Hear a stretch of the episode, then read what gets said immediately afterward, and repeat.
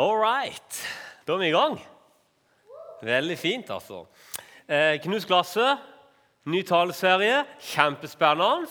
Veldig veldig spennende. Og Litt av grunnen til at jeg synes det er så kult, det er fordi at eh, denne taleserien her, den kommer ut ifra et behov som vi på en måte har sett har vokst fram, og som jeg tror er kjemperelevant for, for ungdom i dag.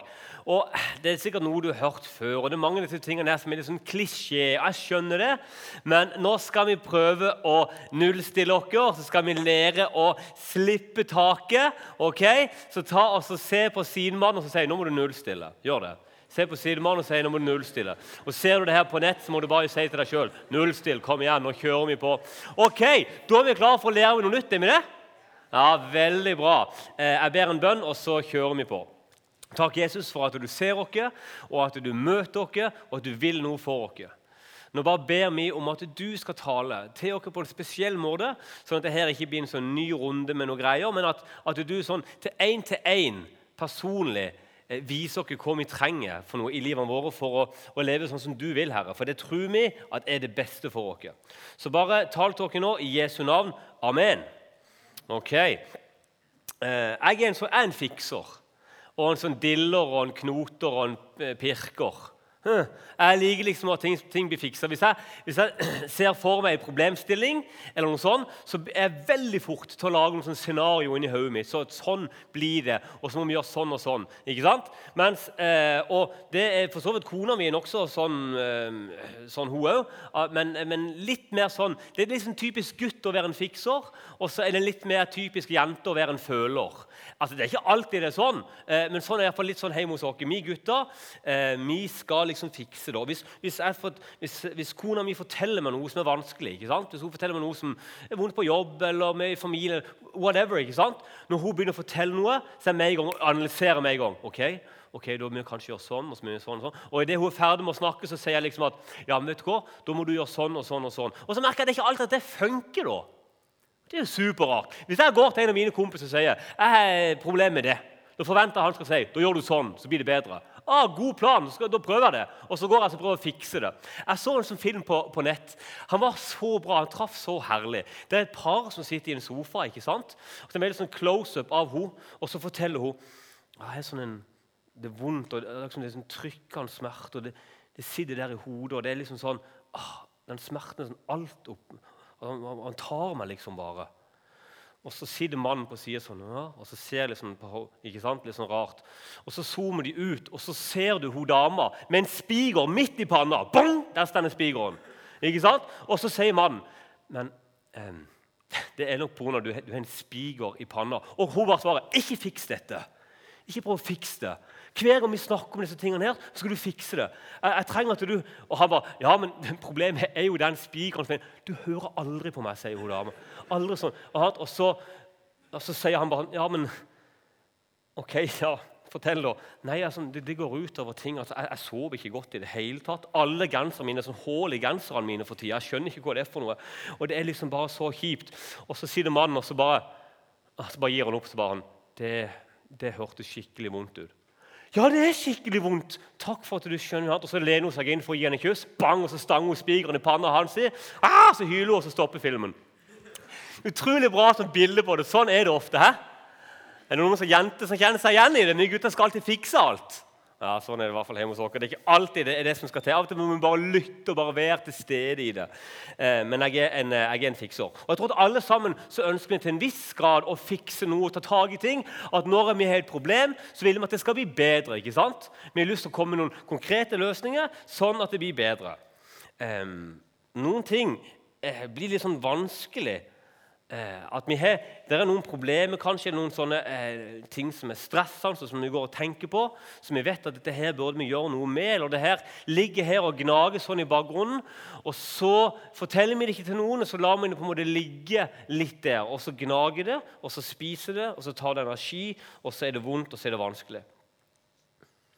Se for deg den lista her med ting over sånne ting som er en typisk plass der vi opplever problemer eller smerte eller ubehag eller frustrasjon eller eh, angst eller depresjon eller et eller annet innenfor, innenfor dette, på skolen f.eks. i møte med alle de andre. Og i møte med de andre sine karakterer, for eksempel, eller prestasjonsnivået til de rundt dere. I forhold til utseendet mitt. Og Spesielt når jeg speiler meg med deg, eller med hun eller med han, så blir det enda verre. Eller, eller i, i, familien at jeg, jeg har lyst til å på en måte stå på egne bein og være selvstendig. Samtidig så vil jeg være sånn som mamma og pappa vil at jeg skal være. og jeg vet at jeg har forventninger til meg. Så skal jeg prøve på en måte det, og så er det vanskelig. Eller, eh, eller idrett. Hobbyene mine. Der har jeg lyst til å prestere. Og så vil jeg ikke at de andre skal se den svakheten her på akkurat det området der, og at jeg egentlig er litt redd for akkurat det, og at jeg er litt usikker på akkurat det, og at jeg føler meg underlegen der. Og så, ja, Eller sist, men ikke minst, kanskje noe av det viktigste i vennegjengen. For der må jeg passe inn, og det må være akkurat sånn, for min vennegjeng er sånn. Vi jentene her vi er sånn. Vi er liksom det der eh, som alltid gjør det på den måten. Det er uvant for meg, så derfor må jeg jobbe for å passe inn i det. Eller vi gutter som alltid skal være liksom sånn. ikke sant? Vi kjører hardt og kjører høy stil. og Jeg, jeg, jeg klarer ikke helt å henge med på det, men jeg, jeg er nødt til å prøve. Og så pusher jeg meg inn i det. Og så har du alle disse tingene. På en eller annen måte så faller vi inn i noe av dette. her. Nå sier det ikke jeg her og skal prøve liksom å please, finn et eller annet dritt. Du har vel noe dritt. ikke sant? Men jeg tror at, at, at vi av og til så, så, må du sette ord på noen sånne ting, og så må de bli løfta fram for deg, sånn at en ser at ok, her er det kanskje noe som, som, ikke er bra. Og jeg vet at Noen som hørte dette her nå, sitter med en skikkelig klump i magen og en ordentlig uro, for dette her det er skikkelig ille. Det her er skikkelig vondt. Det du sa nå, det du pirka på der nå, er forferdelig for meg. Alt dette her er en del av denne stresspakka, utbrent-opplegget. Ikke sant? Og Det prøver vi å legge litt lokk på. Vi prøver å skjule det. For det, det verste av alt at for veldig mange så er det ikke bare den ene tingen på skole eller hjemme, eller, men det er faktisk problemet at jeg skal mestre alt dette. Jeg er ikke fornøyd hvis jeg ikke kan alt dette. Og det er ikke bare det at jeg har lyst til å komme gjennom skolen, men jeg har lyst til å være blant de beste. Jeg har lyst til å være blant de peneste og de kuleste og de mest sportslige osv. osv. Og åpner du opp en eller annen Instagram-profil, så ser du de som klarer det. Det er noe av det første du ser. Og Videoene på YouTube er ikke om de som er litt flinke i fotball. sant? Det er de som er de beste. Og de som blir snakka om i friminuttet, det er ikke de som er de vanligste, det er de kuleste. Og så vil en prøve å være inni hele den pakka der. Åh, for en dyster intro. Jeg kjenner jeg har knekt ryggen allerede. Uh, ok, vi skal opp igjen litt. Eh, for Det, eh, det, var, det er sånn et, et, par filmer som jeg har sett, eller bare ikke altså, sånne småfilmer på nett, eh, som gjorde noe med meg. Og Jeg har bedt to eh, karer om å komme og hjelpe meg, og så skal vi eh, eh, demonstrere litt her. For det, det, er en historie om to glass. Dere kan komme fram her. En historie om to glass. Eh, og Det er visst en sånn psykologiprofessor, psykologiprofessor, en, en, terapeut og en psykolog som holdt et foredrag og som snakka om det. Og så har Jeg hørt to versjoner av denne. her. Eh, så fant jeg egentlig bare den ene på nett nå, men jeg har lyst til å vise begge to. allikevel, jeg synes det var veldig, veldig bra, ikke sant? Og så tok eh, det var visstnok en, en, en, dame der som tok et sånt glass, og så løfta hun det fram. Og så skulle hun til å spørre et spørsmål. Og så forventa alle at det hun skulle spørre nå, det er dette glasset her halvfullt eller halvtomt. Typisk en terapeut. ikke sant? Hvilken type er du? Og Så løfta hun det her fram og så spurte hun hvor tungt er dette glasset her. Ikke sant? Hvor tungt er dette glasset? Og så var det noen som sa ja, 100 gram, 200 gram, 300 gram. alt mulig. Og Så sier hun videre da at ja, det er ikke poenget. For Poenget er ikke nødvendigvis hvor tungt det er, poenget er hvor lenge holder det. Hvis jeg holder det her i ti sekunder, sånn er det ingen problem. Ja. Holder det en time, ja, da begynner armen å bli skikkelig nummen. Og holder jeg det en hel dag, så blir armen min nesten ødelagt av det. Ikke sant? Det var på en måte poenget. Og Nå skal vi få teste disse gutta her, for vi har noen skikkelige kopper dere skal holde. Er dere klar for det? Den ene er litt slask. Vil så ta denne her ta den i høyre hånd og så holder den rett ut. så tar du Den Den er litt dårlig, så ikke knekk den. Så holder den bare rett ut foran deg, sånn som det. På strak arm skal det være. Sånn som det, ja, ikke sant? Og det er nesten ti kilo her nå, ikke sant? Og så har begge gutta har sånn, hatt en liten fis på den ene. Han stram opp, og da skal vi holde der, ikke sant? For bøtta er tung nok i seg sjøl, men ikke sant? Det, som er, det som er bøygen her, det er hvis du må holde den lenge. ikke sant? I den ene historien jeg hørte, så sa, eh, så sa liksom eh, ja, ok, Ta den litt nærmere kroppen. Vi må holde den litt til. Holde den litt sånn, kanskje. Å, ja, flott. Ja, der, ja, sånn.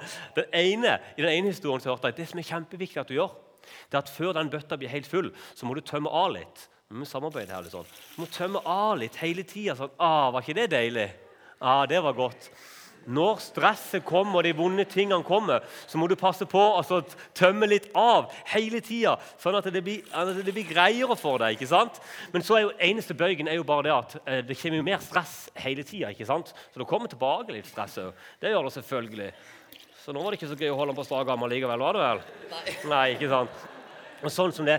Og så må du liksom, mens, mens, i den andre historien så var beskjeden veldig så tydelig du må sette bøtta ned av og til. Du kan ikke gå og bære på det hele tida. Du må legge det fra deg på kvelden. Ah, var ikke det herlig? Ja, var ikke det nydelig? Må, han, du kan ikke gå bedre på stresset gjennom hele dagen. Og, og, og der, vi, ja, vi holder jo på å tømme av den bøtta de her, sånn at det blir god stemning. Så skal jeg følge på litt mer etter hvert. Og må ta den opp, nå er det morgen, må ta den opp igjen, for nå er vi på den igjen. Og sånn gjeng det. ikke sant? Og Det var liksom det som var lærdommen her. ikke sant? Du må ta og sette bøtta ned. Ikke gå til sengs og tenk på alt det her stresstingene dine. Men du må, du må huske å sette dem fra deg. For det du tenker på over lengre tid, det kommer til å bli smertefullt å bære etter hvert. Eller i den andre historien tøm av hele tida. Pass på at du snakker om det, får lufta bitte grann, og blir kvitt noe av det, for det kommer til å komme mer hele veien. Og sånn har du det, og sånn Er det god stemning, eller? Ja, ja det, Jeg visste ikke helt hva de sa ja til når jeg spurte dem. Det er bra. Alt det vi har snakka om nå, det er veldig bra, det. Jeg tror på det. Jeg tror på at du må tømme av litt hele tida. Tømme av. Det må du gjøre i ditt liv. Det her er kjempeviktig. Tøm av. Når ting kommer, snakk med noen. Få det ut. Sett ord på det. Ikke bare gå og føl på det. Sett ord på det. Og sist, men ikke minst, på kvelden, ikke gå til sengs med bare tusen bekymringer. Er, altså, hver dag er nok med sin egen smerte, sier Bibelen. La morgendagen bekymre seg for morgendagen. Det tar vi i morgen. Legg det ifra deg og bare eh, ta livet med ro. ikke sant? Det er kjempeviktig. Det vil jeg ikke si noen ting imot. Men når alt det er sagt, så har jeg likevel noe som jeg har lyst til å gni litt på og vri litt på her. For det var ikke helt det traff meg. For de gutta der begynner å bli lei av dette nå. De begynner å bli lei av det, Selv om de satte det fra seg, selv om de har tømt av, selv om de har hatt alle disse tingene her, så er de fremdeles bærende på den drittbøtta. Og det er tungt. Og det er kjipt. Ikke vel? Ja, det er veldig bra. Vær så god, sett deg ned. Det er helt greit. Ja, Gi dem en kjempegod applaus. Det her var jo Superbra bilde på det. Og vet du hva jeg tenkte på når jeg hørte de eksemplene her? Jeg understreker det igjen. Gjør de to tingene der. Kjempebra. Kjempeviktig. Jeg jobber med det sjøl òg. Så det er kjempebra å gjøre det. Men vet du hva jeg tenkte på? Dette er nok en ting som jeg skal mestre. Enda en ting som jeg skal bli god til. Ikke bare skal jeg gå og bære på de tunge tingene, jeg skal plutselig få svart belte i å mestre og sette de fra meg og tømme av. Og det skal jeg bli god i dette òg. Enda en ting på den lista. For meg så virker det nesten som, som mer stress. Hm. Jeg skal lese noen vers for dere nå. Og De her er altså så harde, de versene, at det er nesten som å bli slått i fjeset. Er du klar for et slag? Mm -hmm. Og det er Jesus som sier det, så vi må på en måte høre på det. Johannes 12. Jesus snakker her til sine disipler, og her begynner han å gi dem noen sånne hint og begynner å fortelle om at han skal dø. At han skal, etter hvert skal gi livet sitt for alle mennesker. Og så sier han sannelig, sannelig, jeg sier dere. Hvis Jesus sier sannelig, sannelig, og det sier han mange ganger, da sier han noe viktig. noe. Hvis du leser det i Bibelen, så må du bare, da må du, må du våkne opp og skjerpe deg, for da kommer det noe bra etterpå. Sannelig, sannelig, jeg sier dere. Hvis ikke hvetekornet faller i jorden og dør, da blir det bare det ene kornet. Men hvis det dør, så bærer det rik frukt. Interessant. He? Et korn alene er bare et korn. Kan du male det opp og lage mel eller et eller annet, ikke vet jeg hvordan du gjør det, da kan du spise det. ikke sant? Men hvis kornet får lov til å dette av og dø, gå i bakken, så kan det bli til flere korn. Ikke sant? Så vokser det opp med mange korn på det strået der igjen. Det er jo et veldig enkelt og tydelig og greit bilde. Så sier han videre den som elsker sitt liv, skal miste det. Men den som hater sitt liv i denne verden, skal berge det og få evig liv. Den som vil tjene meg, må følge meg, og der jeg er, skal også min tjener være. Den som tjener meg, skal min far gi ære. Åh, Det var mye, og det var vanskelig. Hæ? Er du enig i det? Telte to gjesp i uh, i slutten av det. Det er jo ikke bra. Ok, Det Jesus sier her, det Jesus viser oss, det at uh, han må dø. Gi slipp på sitt eget liv. Han må være som det kornet som går i bakken og som går i grava. Det er kjempebilledlig når du ser det som skjer med Jesus senere. Han dør på et kors og blir lagt i en grav. Akkurat som det kornet som, som detter av og som, som, går ned i jorda. ikke sant? Og Når Jesus står opp igjen, så er det for at, at, han skal ha evig liv, og vi skal få evig liv sammen med han. Så det er jo utrolig bra. Jesus sier veldig sånn tydelig at og, og han, han eh, var Guds sønn, så han kunne hatt det så fett her på jorda han bare ville. Men han hater det livet. Han gir avkall på det livet. Han slipper det, og så er han villig til og ære Gud, til og med inn i døden. Og Så sier han videre at, at eh, det du trenger for å fikse livet ditt, det er å miste det. Det du trenger for å fikse livet ditt, er å miste det. Og det her er så radikalt. Hvis vi kan forstå dette og skjønne dette, noe av dette her, ja, da blir det annerledes. For jeg tror ikke at du skal sette glasset ned sånn av og til. At det er nok. Jeg tror ikke det er nok. Jeg tror ikke at du skal tømme ut av glasset av og til. Jeg tror ikke det heller er nok. Jeg tror du må slippe det helt. Jeg tror du må, tror du må knuse det. Jeg tror du må vekk. Det er veldig fort å tenke det når du kommer inn i en kirke. og du setter den. Av og til så blir det litt sånn feelgood-stemning. Kom inn her, vi vil fortelle deg noe fint og noe bra. og Så får du noen frysninger på ryggen, og da kan du kanskje komme fram eller ta på en hånd. eller et eller annet, Og så skal vi be for deg, og alle her er lykkelige. Dette blir kjempegøy. Ja, ja. Av og til er det litt sånn. Du får litt den feelinga der. Så går han ut av kirka etterpå. Så var det litt gøy der og da. God stemning der og da. Så går du ut, så kommer det et par dager, så virker det ikke. Så funker det ikke. Og så håper vi skal overleve ei uke til, så jeg kan komme tilbake til kirka for en ny opptur. Og så flakser vi litt til, og så krasjlander vi. og så, For mange så går det sånn. Og så er det rytmen på det. Og så sitter en igjen med en følelse av at det virker ikke. Det funker ikke. Eller de andre har det mye bedre enn meg. De andre får det så mye bedre til. Og så blir det òg den siste stressmomentet. He? Til og med i kirka så må være superkristen. Noen løfter hendene. Ja vel, får lov å gjøre det, da. ikke sant? Og, som, og de andre eh, har en tjeneste, eller de andre gjør sånn og sånn, og de andre ber, og de andre har orden på Ja, Så prøver vi å dilte litt etter. Så blir det sånn stressgreier. Jeg vil òg være en god kristen. Så er det stress på stress på stress på stress hele veien. Men vi kommer inn her med en tanke om at jeg skal fikses. Av og til så kan en innbydelse eller komme og ta imot Jesus eller komme og bli en del av dette eller kan virke som at 'kom og bli fiksa'. Kom, så kan Jesus fikse det. Og vet du hva som er tilfellet? Jesus kom ikke for å fikse det. Han har ikke lyst til å fikse det heller. Han har lyst til å forandre det. Hør på dette her en gang til. Jesus vil ikke fikse det. Han vil forandre det. Og for at du skal bli forandra, så må du slippe taket. Og det er det den teksten her handler om. Det handler om å gi avkall på sitt eget liv, erkjenne at det her funker ikke. Du må følge Jesus og ikke deg sjøl. Og da må det bli en annen retning på det.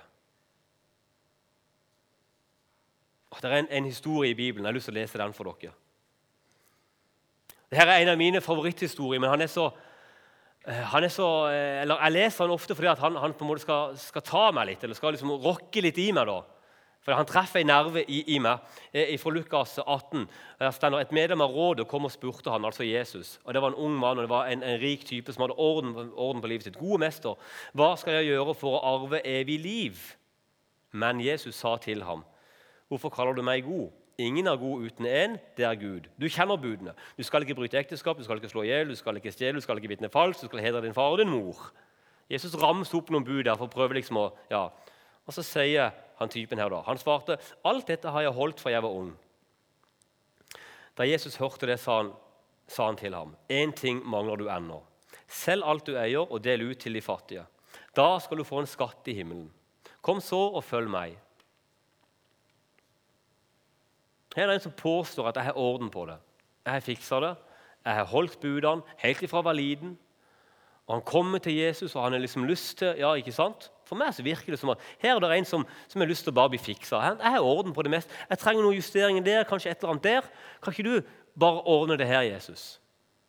Og Så ser Jesus forbi alt det der svaret. For han ser forbi den der eh, oppstasinga di på vei inn i kirka. Han ser forbi de her eh, frasene du sier i vennegjengen for å prøve å passe inn. Han ser forbi denne her måten du eh, smiler på eller går på eller oppfører deg på, sånn at ikke de andre skal se at nå er jeg egentlig er sliten og har det vondt. Han ser forbi alle de tingene der, og han kjenner deg bedre enn du kjenner deg sjøl. Og han ser henne foten trykker henne, han ser henne problemet er, og heldigvis så er Jesus sånn at han bryr seg om akkurat det. Du vet det er forskjell på vennene. sant? Det er vennene som har jatter med hele tida, eller de vennene som tar deg på alvor og som sier vet du hva, det ser ut som du, er, du trenger noe der nå. Det ser ut som du sliter med noe der. eller jeg ser at noe ikke er bra. Kan du fortelle meg hva det er? Det er venner som bryr seg. sant? Det er det du vil ha. Det er det, det, er det du kommer til å ha i stolen framover òg. Det er mange du kan boble med. Det er ikke, det er ikke nødvendigvis en dødsgod venn. det. Og, og Jesus er sånn. Så han ser at det er noe som ligger dypere her.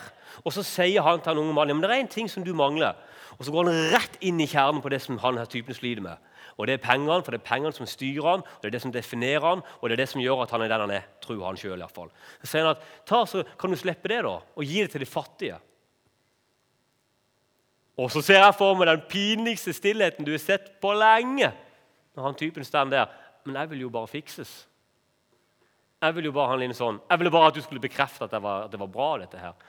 Og Han er medlem av rådet, så han er sånn politisk og religiøs stor makt. han typen her. Og Nå stender alle og hører hans utfordring.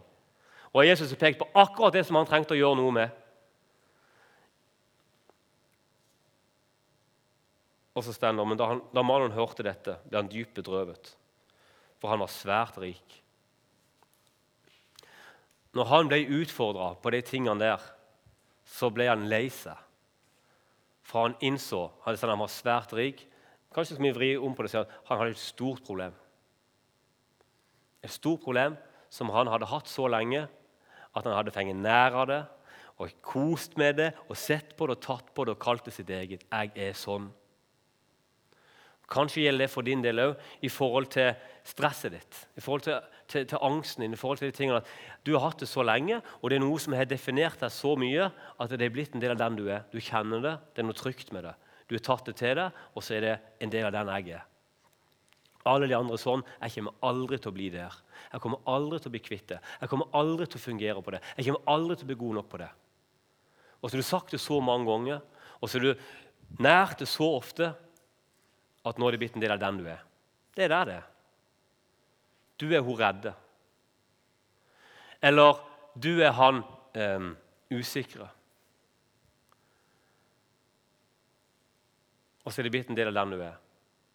Og så står Jesus og så peker han på han her mannen. Så du har noen problemer. du. Pengene er viktigere enn familien din. Pengene er viktigere enn livet ditt. Pengene er viktigere enn alt det andre. Det må du bli kvitt. Jeg vil ikke fikse det. Jeg vil at du skal slippe det. Så gå og gi det vekk. Og så går han bedrøvet bort, så den annen oversettelse. Han gikk bedrøvet bort, han var svært rik. Jeg lurer på hvor mange som har kommet inn i en kirke noen gang.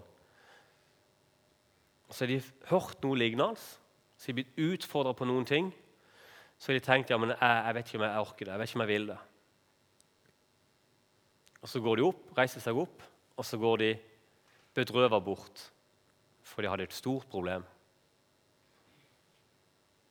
Og I fokuset av dette problemet og i senteret av alt dette her, og grunnen til at folk går ut, og grunnen til at det ikke skjer noe mer, det er fordi at i senteret der der står jeg, og så står det en tanke om at jeg klarer ikke dette her, jeg må bare isolere det. Og Gud er ikke større enn de problemene som jeg har, derfor må jeg bare holde på dem og være der. Og så skjer det ikke noe mer. Og så stender Jesus her nå, og så sier han at jeg skal gi deg noe så herlig, noe, noe så fantastisk, som at du ikke skal fikses og bli forandra på. Men har du lyst til å dø vekk fra dette? Har du lyst til, å, til, at det skal dø? Ikke bli fiksa, men dø. Og så innbyr han deg til den prosessen der. Noen opplever at når de ser dette, og når de på en måte gir det til Jesus der, så bare forandres livet på, på et sekund. Mens andre, kanskje de fleste, opplever at det er en prosess som jeg og Jesus må ta over tid. Der jeg igjen og igjen må erkjenne og bekjenne og jobbe og være i det. Men samtidig en følelse av at yes, dette går veien. Sånn har det vært for mitt liv. Når min sønn ble født, så skjedde det noe kjemperart med meg. Da ble det også født en bekymring i meg som jeg aldri har kjent magen til noensinne, og som jeg opplever delvis sitter i meg ennå. For Selv om ikke jeg ser ut som verdens mest badass type, så har jeg kjempebehov for å beskytte kona mi og ungen min. Mm. Jeg lover deg det. Kødd med deg. I will kill you. Og så ligger han der på, på fødestua. vet du. De ser jo helt rare ut når de eh, kommer ut. Ah, de ser helt crazy ut. Ligner ikke på folk. vet du. Så er det en katt, en hund, en menneske? Hva er det for noe? Eh, men De er jo fine på sin måte, selvfølgelig, men eh, bare på sin måte òg. Eh, og så ser jeg hvordan kona mi bare elsker han. Og det gjør jeg jo, det gjør jeg jo virkelig. virkelig altså. Han skikkelig eh, kjente jeg var glad i ham fra første stund. Og så er det en sånn bekymring inni meg. og så Jeg ikke har snakka med eh, jordmor om dette, her, og hun var ikke så flink til å veilede folk. så Jeg måtte Gud, ta en runde rundt sykehuset og grine litt på telefonen med en kompis som hadde hatt en liten crazy fødsel litt før meg. Uh, og Så skrev jeg en logg på dette, prøvde å bearbeide, prøvde å finne ut av hva som skjer for noe inni meg. ikke sant? Og så, så, ser jeg at det det handler om, det er at jeg har kjempelyst til å forsørge og beskytte han der, og så kan jeg ikke gjøre det. Hvis han blir syk, så blir han syk. Ikke gjøre noe med det. Ikke sant? Hvis det er noe annet som skjer, så skjer det bare. Og jeg må bare være en del av det. Og jeg er jo en fikser. Og her er det noe som potensielt ikke jeg kan fikse. Så vokser det opp en ny side hos meg som har prega meg og som jeg tror det gjør det den dag i dag.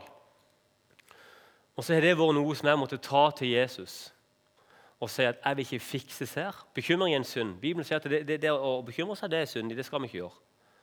Og Det er noe av det som ligger mest latent hos meg.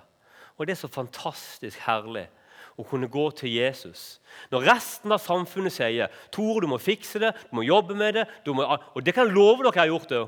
Kan jeg love, Dette har jeg bearbeida psykologisk og på alle måter. Og det fortsetter med. Det skal jeg fortsette. Det er ikke det jeg sier her nå. Hvis sånn gladkristen bare kommer inn i kirka, så blir alt Det er langt ifra.